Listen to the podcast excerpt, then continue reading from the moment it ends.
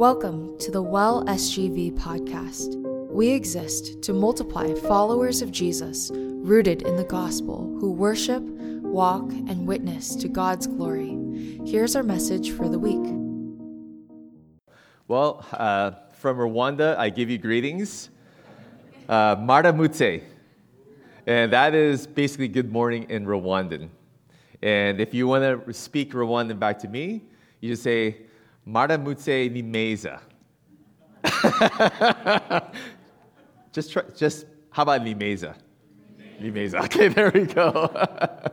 that makes it easier. Um, yeah, thank you so much uh, for your prayers. And uh, thankfully, my luggage made it back with me from Rwanda. And as you can see, I have fresh clothes. So it's good to be here uh, with that.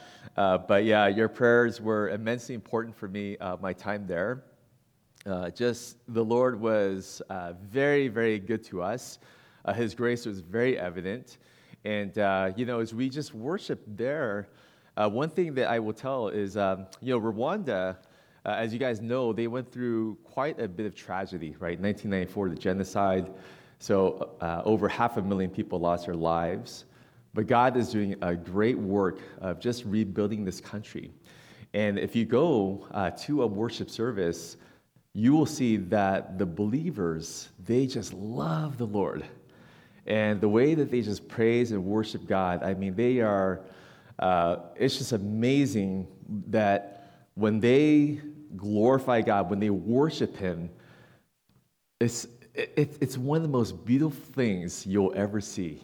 Uh, just, they are dancing, they are singing, but their whole heart is just really in there. Uh, my teammate and I, we got to just go in there, and we were there for about 10 days to just really do some work of church uh, planting training.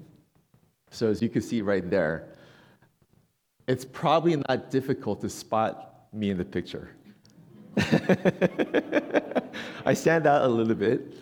Uh, but those were the brothers and sisters in Rwanda that we got to work with uh, these are evangelists or pastors, uh, they're church planters, but uh, they completely absorb the training and the Word of God. And one thing that I noticed is that when we would teach them, uh, what we felt like were, you know, pretty. Uh, yeah, a lot of times when we do training, sometimes you just sort of gloss over the scripture a little bit. Well, you know, it's found in this book and that book or whatever. But uh, what we would do is we would read the verses, we would do a little teaching, and they would just, you know, they would they would just say amen, you know, hallelujah. And and they would do this. This is their way of praising God. So that was kind of their symbol. And a lot of times, as we're just reading verses and talking about who Jesus is and uh, his will to make disciples, you know, they're just doing this. You know, just gives you a, like an indication, a picture of their hearts, uh, how much they love the Lord. So uh, that picture right there is a church that we have visited. This was kind of in the countryside. And uh, just to see, uh, again, a church where they are planting churches and trying to reach uh, people out in the rural areas. So that was really beautiful to see. There are a lot of challenges to the work in Rwanda, and uh, there's government control challenges. There's also a lot of uh, other challenges as well in terms of maybe some false teaching, false gospels, those kind of things. But uh, I will say this God is faithful, He's powerful. Uh, Jesus is building His kingdom, and the gates of Hades itself cannot stop it. Amen. And that's what we're seeing. So, uh, with that, I when I visited this church, I said that we're praying for them, and I know you guys were praying for them. And uh, and they said that they're going to be praying for us as well. And so, literally, these Rwandan believers right now, uh, they are keeping all of us in mind here in Los Angeles. And uh, they are returning a mutual blessing to say, we want to see the church uh, flourish everywhere, not just in our country, but in America and all over the world. So, with that, uh, why don't we go to the Lord in prayer and let's pray. Let's pray for the uh, Rwandan church. But let's pray for the gospel that we just absolutely believe and adore in. Uh, let's pray for the, its flourishing. And so, God, we come to you right now and we worship you. We honor you, God. as the one true God who reigns. And this is our hope that our God reigns. And we declare that Jesus is the true King. Uh, he is the King of kings and the Lord of lords. And one day, every knee will bow, every tongue confess that Jesus is Lord to the glory of the Father. And we thank you, Lord, that you have purchased us. Uh, you have gone to the cross. And through the cross, that, Lord, we are reconciled. We have new life. We thank you for the gift of uh, this eternal life and this hope that we've been given. And Lord, I pray that you would be with the church in Rwanda. Lord, thank you so much for what you're doing in this part of the world, in Africa. Uh, despite the atrocities and the evil and the, and, uh, the satanic darkness sometimes that has pervaded this country, Lord, we know that you are building your church and even satanic forces cannot overcome it. Lord, you are powerful, you are mighty, and you are the one establishing your kingdom there. So, Lord, we ask that the gospel would go forth, that lives would be saved and transformed, that you would bring your kingdom of light to this country, uh, be with our brothers and sisters there uh, give them your hope, your endurance, your uh, encouragement. And we thank you that uh, we together, all over the world, can worship the one true God. And regardless of geographical distance, Lord, uh, we are united in Christ and we are united by your Spirit. So thank you so much, Lord. Uh, we look forward to the day that we will join all together, all the multitudes of nations together around the Lamb that was slain uh, for our sins, and that for all of eternity we will enjoy worshiping you together, and that we will be uh, together in this family that you've created. So, Lord, thank you for this morning, this day. We ask that you would open our hearts to your word and I ask, Lord, that this gospel that you have given us, uh, may you make it clear, may it be proclaimed, and Lord, may you receive the glory today. And we ask this in Christ's name. Amen. Today, the focus of my message in Mark chapter 1 is really focused on what does it mean to live in God's kingdom? And this is going to be a launch point for the series in the fall. So, in the fall, we're going to go into a series called uh, Meals with a King. And with each message, what I want to do is give t- to you a picture of what it means to be following Jesus and living in, in his kingdom. So, each message would kind of point to that. Today is sort of the, the foundational message, the big picture of it all. And so we're going to do like a, a real kind of grand sweep of scripture today. I mentioned to you that in Rwanda, there are several challenges to the gospel. One of the challenges in Africa, in Rwanda, as I was discovering in my time there, is something called the prosperity gospel. Uh, how many guys have heard the prosperity gospel? You guys know that term. Okay, so it's, it's rampant, uh, it's taking Africa by the storm, and it is, in fact, competing with the true gospel. The prosperity gospel basically is a theology or a belief in God that basically says that God's ultimate aim is to reward believers with health and wealth and success. And this is always God's will for believers. And uh, the gospel, as we use the term gospel, is basically simply a means to this greater end. So the gospel is not about the removal of sin, reconciliation with God, uh, and then worshiping and enjoying God and His glory forever. That is not the ultimate aim, but it's really to remove sickness, poverty, and to enjoy health and wealth and success. Now, it is true that the biblical gospel uh, will one day usher in a time in which there is no more sickness, sorrow, and death. So we praise God for that. Uh, we long for a day in which there will be no more grieving, mourning, or pain. But this uh, dangerous gospel really exploits people and gives them a false hope and makes something other than Jesus as their true king. So that's a prosperity gospel. Now, we can sometimes say, well, I believe in the true gospel, right? But what does that mean? I remember earlier in my days as a Christian, and uh, this was a gospel that was essentially presented to me. And this is a gospel that I said, okay, I believe in this. Um, I want to believe in Jesus. The gospel that was oftentimes, though, presented to me, I remember as a younger Christian, and sometimes I hear today as well, is a gospel of going to heaven when I die. That's the gospel.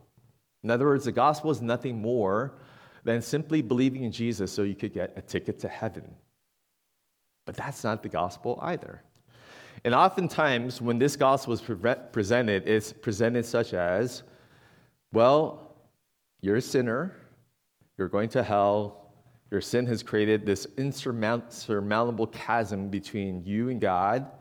The cross bridges this gap between you and God so that you can come to God. Christ died for your sins so that you can go to heaven when you die. Now, when you hear that, is that true?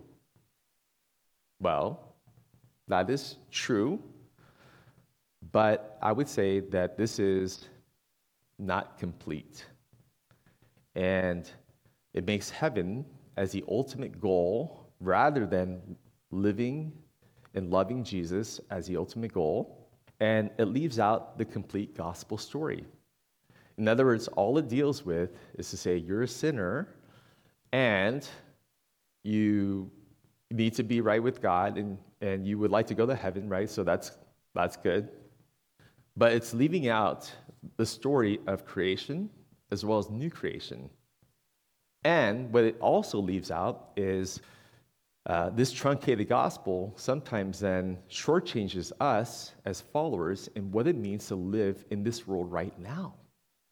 What does it mean to live as, as a faithful follower of Jesus in the day to day of our lives, Monday through Sunday, in this world? So, uh, we really have so much of a greater gospel than what is oftentimes presented to us or what was presented to me in my early days.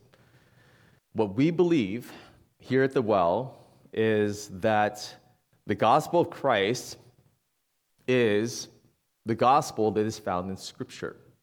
And that this gospel is the story of Scripture with the cross at the very center of it all. So, what does that mean? Mark basically tells us here in verse 14 now, after John was arrested, Jesus came into Galilee proclaiming the gospel of God and saying, The time is fulfilled and the kingdom of God is at hand. Repent and believe in this gospel. These two verses are packed in terms of what it means to believe the gospel. Here's my key idea. Sorry, long intro, okay? Don't worry, the sermon won't go that much longer. but the key idea is establishing the kingdom of God is the main reason Jesus came. We are called to live radically in his kingdom, and we are called to live radically in it. And what I want to talk about is what is the kingdom of God? How does the kingdom of God tie with the story of Scripture? And then, third, draw the implications for us now. What does it mean to live in light of God's kingdom? What does it mean to live in light of God's kingdom? Okay, so that's a lot. And I'm going to try to accomplish this uh, within our time. Okay, so stay with me, ask for the Spirit, open my heart and my mind. Number one, what is the kingdom of God? What is the kingdom of God? We oftentimes don't use this language. The kingdom of God. We talk about Jesus, we talk about faith, we talk about even church, but what is the kingdom of God? The fact that we have sometimes omitted this idea or this language of the kingdom of God is a great, great oversight because we really cannot understand the Bible, Scripture, uh, and what we actually call the gospel without understanding the whole idea of God's kingdom. Imagine if I said, Well, I, I know Mimi, but I don't really know her parents, I don't know her extended family, I don't know where, when she was born. Uh, where she grew up. I don't know any of the broader context of her life. Can I rightly say that I know Mimi?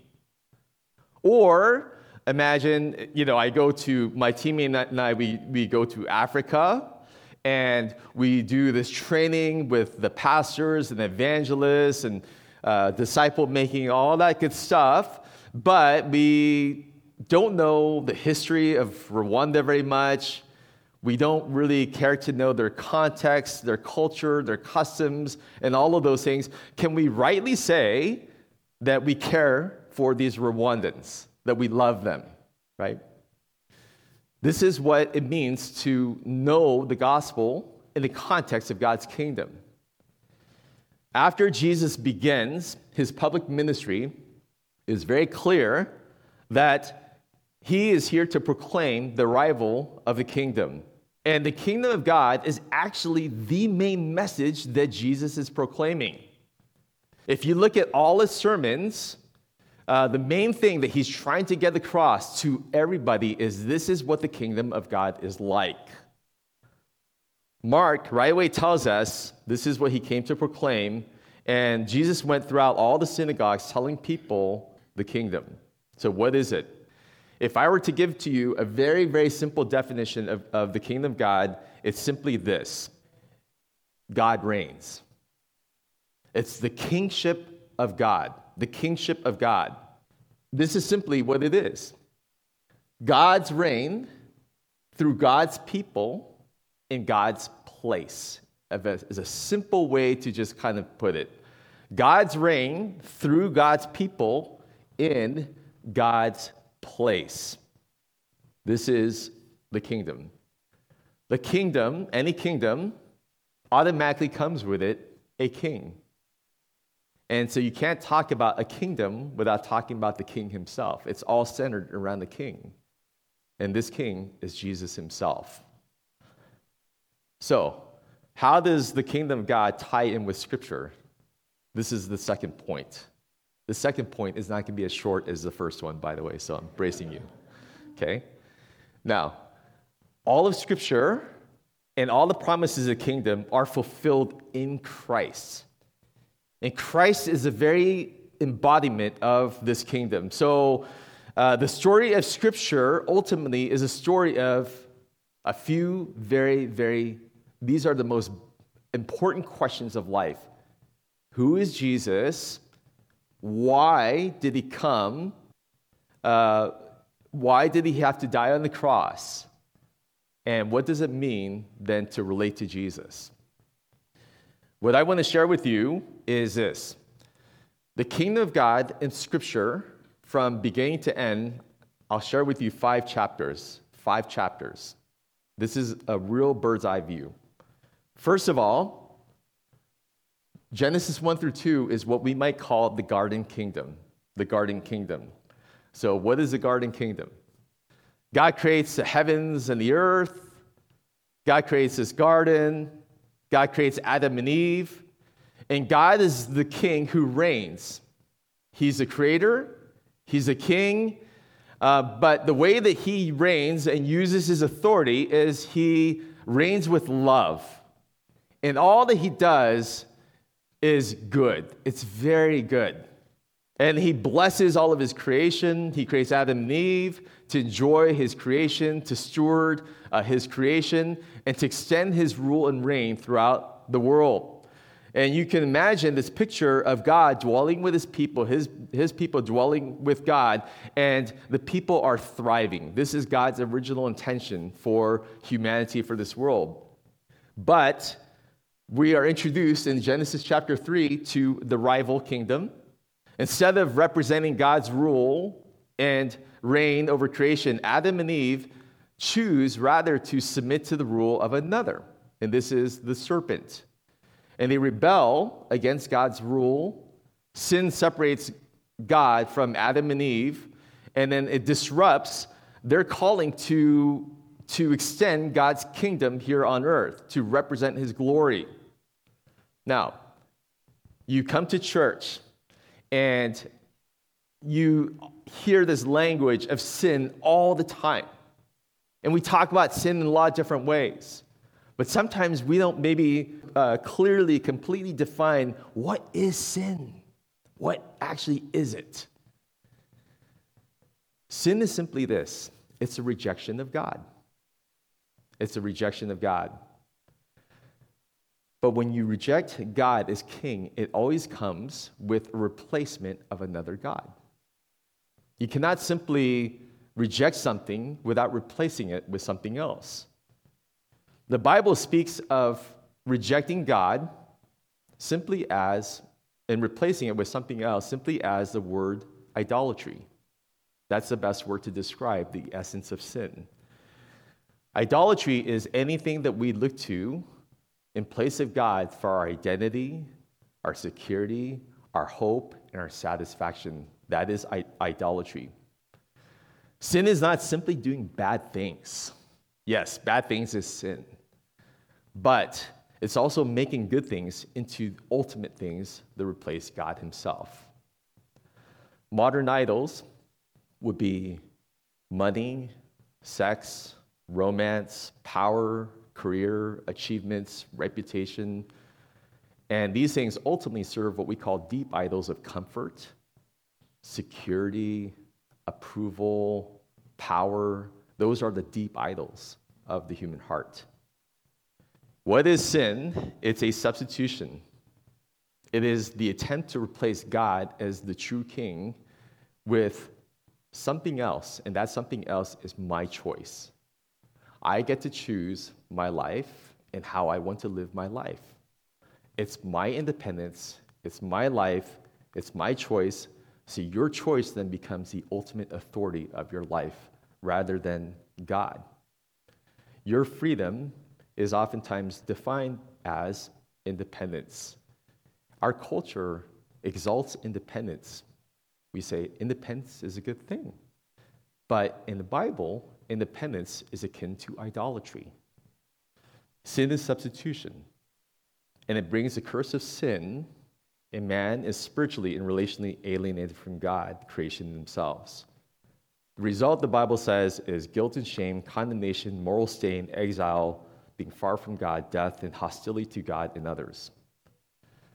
And the world is brought under the influence of sin and the power of a sinful kingdom, and that's opposed to God Himself. The devil is a pretender king who claims to rule, but he rules with deception, temptation, and accusation instead of with love. So, that's really important to diagnose. Uh, if we don't correctly diagnose what the actual problem is, then we don't know what the actual solution would be.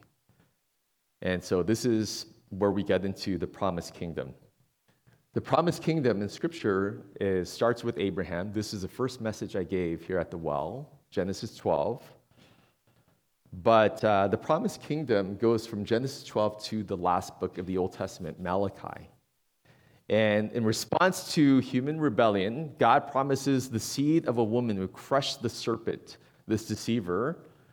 And a king will come who will then reverse the curse, reconcile God and sinners, and fulfill God's original purpose and establish his kingdom over the earth.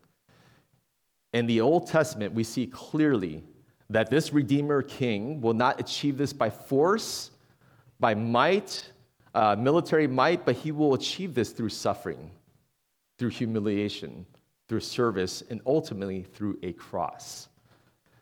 God chooses Abraham as the one who will receive this promise to reverse the curse and bless all the families of the earth.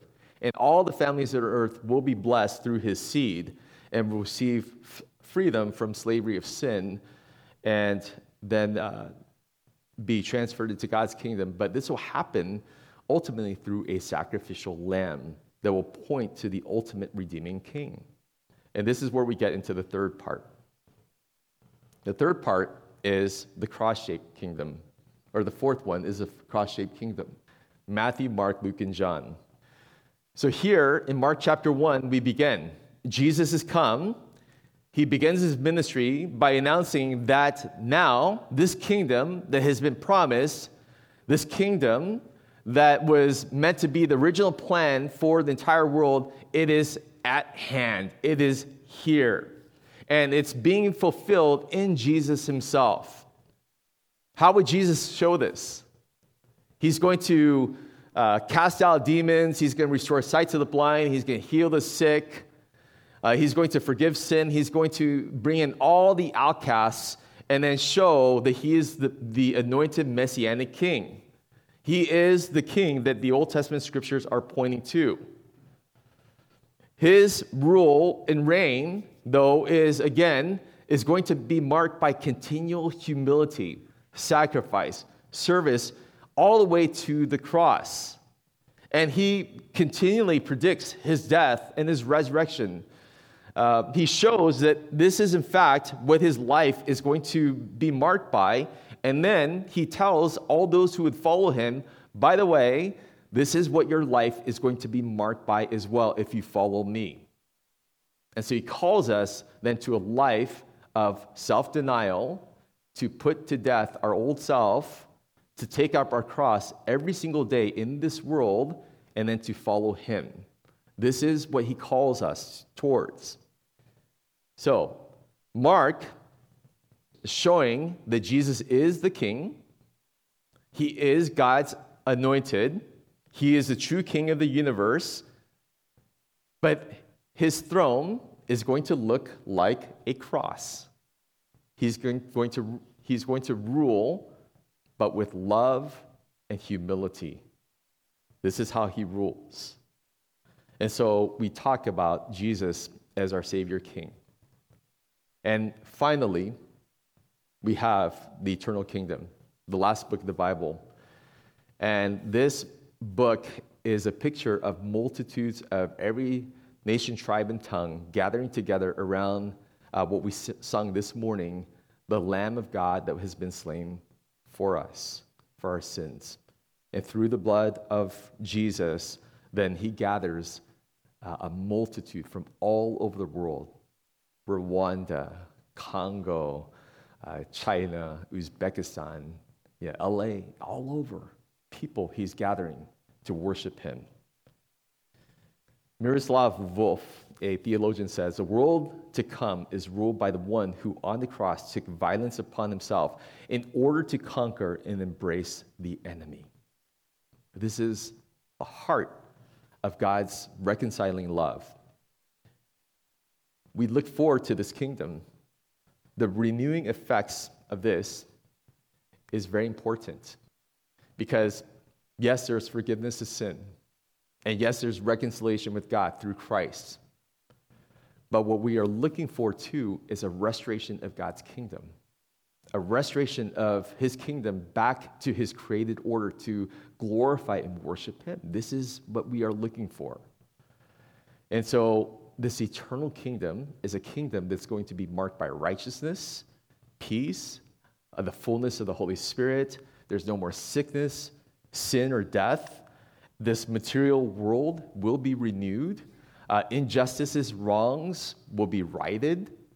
This is something that we all long for. And if you look at whether it's Rwanda and uh, some of the deep injustices that are still being committed there, and even it's currently under a, a dictatorship rule, there's no true shalom. There is temporary peace, but there's no what we call the shalom, the true wholeness, the peace of God, or whether it's here in America, in which we, our culture is deeply divided over so many things, we are all, all longing for this shalom. We're longing for this peace. We're longing for a world in which there is no injustice, in which there's just righteousness, and the government rules with righteousness. This is the gospel. The gospel is simply God reigns. And for those who would long to come to God, uh, for those who would long for his kingdom and his righteousness, God offers this kingdom to us as a free gift of his grace. But as we come into God's kingdom, this is what it involves. This is the last point. What does it mean to live in God's kingdom? What does it mean? Well, earlier we said this. What is sin? Is if sin is self autonomy, in other words, I define my life by my values, my identity, by my choice and my independence, if that's the essence of sin, to, in other words, enthrone yourself as your own Savior, as your own Lord, then the essence of repentance, when Jesus calls us to repent and believe the gospel, what he's saying is you need to surrender. You need to surrender the rights to your own life. Salvation, repentance, means that you've surrendered now to Jesus as your true king. And your loyalty, your allegiance now belongs completely to Him. Your life no longer belongs to yourself, it's completely under His reign. It's saying, My life is now given, Jesus, to you. You take it and do with it what you will. My life came from you. Uh, you've redeemed my life. It's only right that my life is given to you. This is what salvation is. It's obeying Jesus as your rightful Lord and Savior. So, verse 16 to 20, Mark is giving us a picture of kingdom life looks like. Mark says, passing alongside the Sea of Galilee, he saw Simon and Andrew, the brother of Simon, casting a net into the sea, for they were fishermen. And Jesus said to them, Follow me, and I will make you become fishers of men. And immediately they left their nets and followed him. And going on a little further, he saw James, the son of Zebedee, and John, his brother, who were in their boat mending the nets. And immediately he called them, and they left their father Zebedee in the boat with the hired servants and followed him. So, proclamation of the gospel, and now here's the call. This is what it means to live in the kingdom. The example of Simon and Andrew, James and John, Jesus says, Follow me, repent, follow me. In other words, Jesus has all the authority to call us to follow him wholeheartedly. This is what Mark is telling us. They, Jesus calls them to leave your vocation as fishermen, leave your sense of security. This is what you're putting your sense of hope and life into. Well, I'm calling you to leave that and even to leave their father and, and friends. Now, the point of this here is very clear. Jesus' authority comes over everything in your life your work, your career, your family, your vocation extends to every part of your life. This is the point allegiance to Jesus must exceed allegiance to anything else in your life. But this makes sense. If Jesus is a true king, then it only makes sense that he's given our ultimate allegiance, right? We have to ask ourselves, examine our life and say, ask ourselves this one question. If this is the identity of Jesus, and my identity is to be his follower, then the question to ask is Does Jesus have complete preeminence in this area of my life? What is an area of my life that I'm not actually surrendering to Jesus? So let me ask you three con- questions to see if Jesus has control. The obedience question. The obedience question is this Am I willing to obey whatever God says in this area of my life? Am I willing to obey? If you say to yourself, I'll only obey God only if I agree with it, only if it, you know, only if it, it kind of accords with my desires and my ideas, then Jesus is not really king over your life. Uh, you've not really submitted your life over to the, to the kingship of Jesus.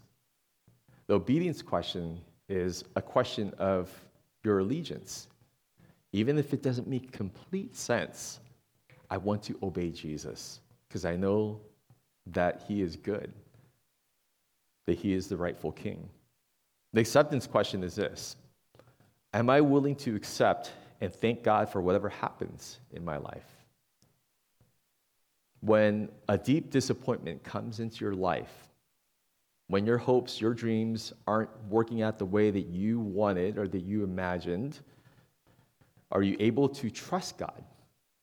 Are you able to thank God and not respond with anger, with you know, depression, you know, uh, are you able to say, God, I don't understand everything, but I want to trust you. And I thank you that you're in control. The third question is identity. The identity question is this Is there anything in my life that is more important for my sense of worth and value than God Himself? Uh, what defines your true sense of worth? Is there anything besides God? Is there anything that you must have in order for you to be fulfilled? Is God's love and His grace and His pleasure of you not enough? This is the question of who you are, of your fundamental identity. And to come into Christ and His kingdom is to surrender and to say, Well, God, I don't understand everything. And God, there are disappointments and there are pains. And these pains are real and they're painful. But God, I want to trust you. And I thank you that you are my sovereign king. What are the what ifs in your life?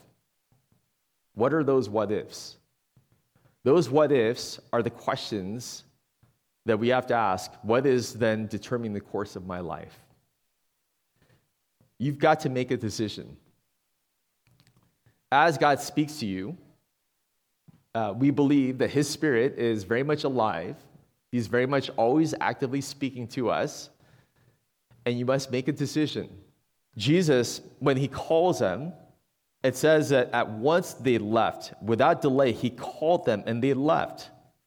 And when Jesus comes into your life, it is disruptive. It's very disruptive. And He comes in and He will strike with lightning. And then your life takes a different course. It's no longer on this status quo journey, but he challenges you to make a decision.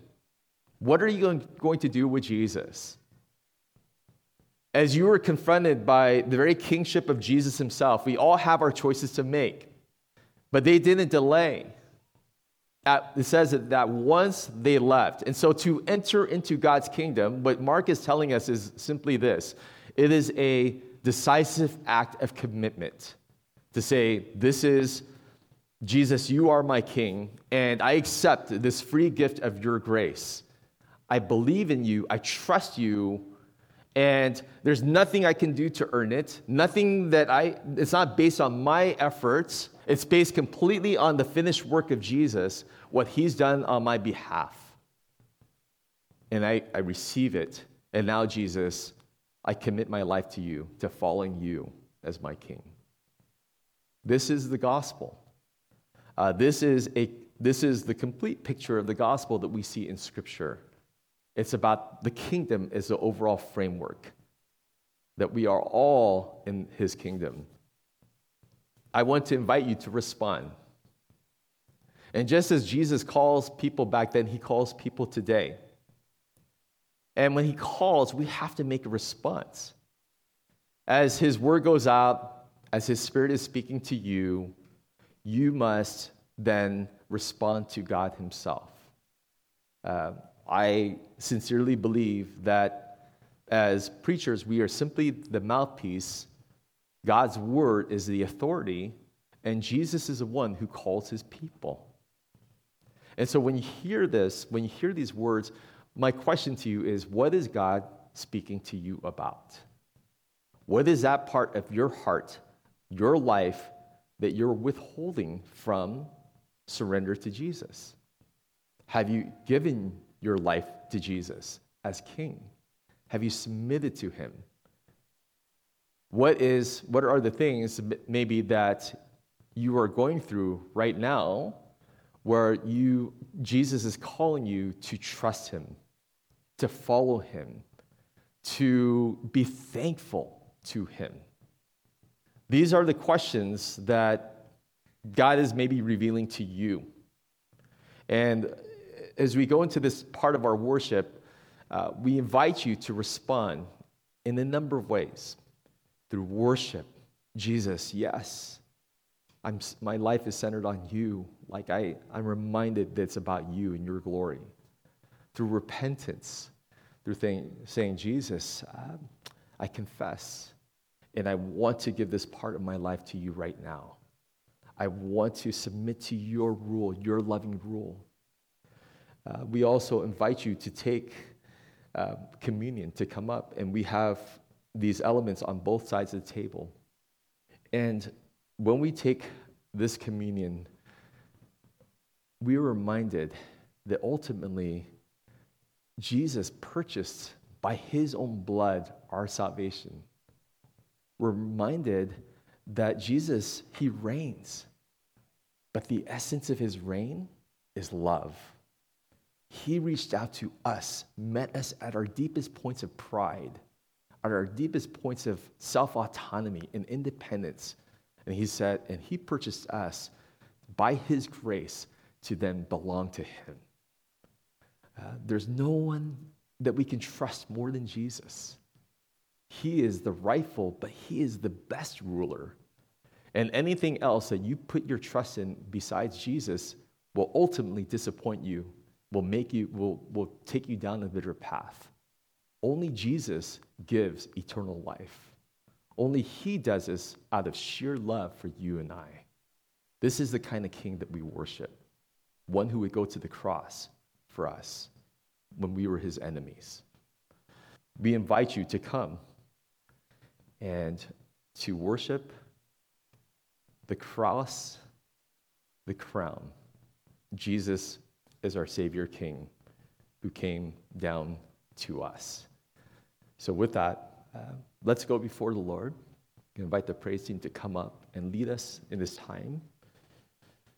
Lord, uh, we just come to you. We thank you, Jesus, for uh, you are the only king who would lay down his life completely for his enemies. Lord, we surrender. Uh, Lord, we want to surrender our own rights, our own lives, or claims to our own lives. We surrender to your kingship, to your lordship.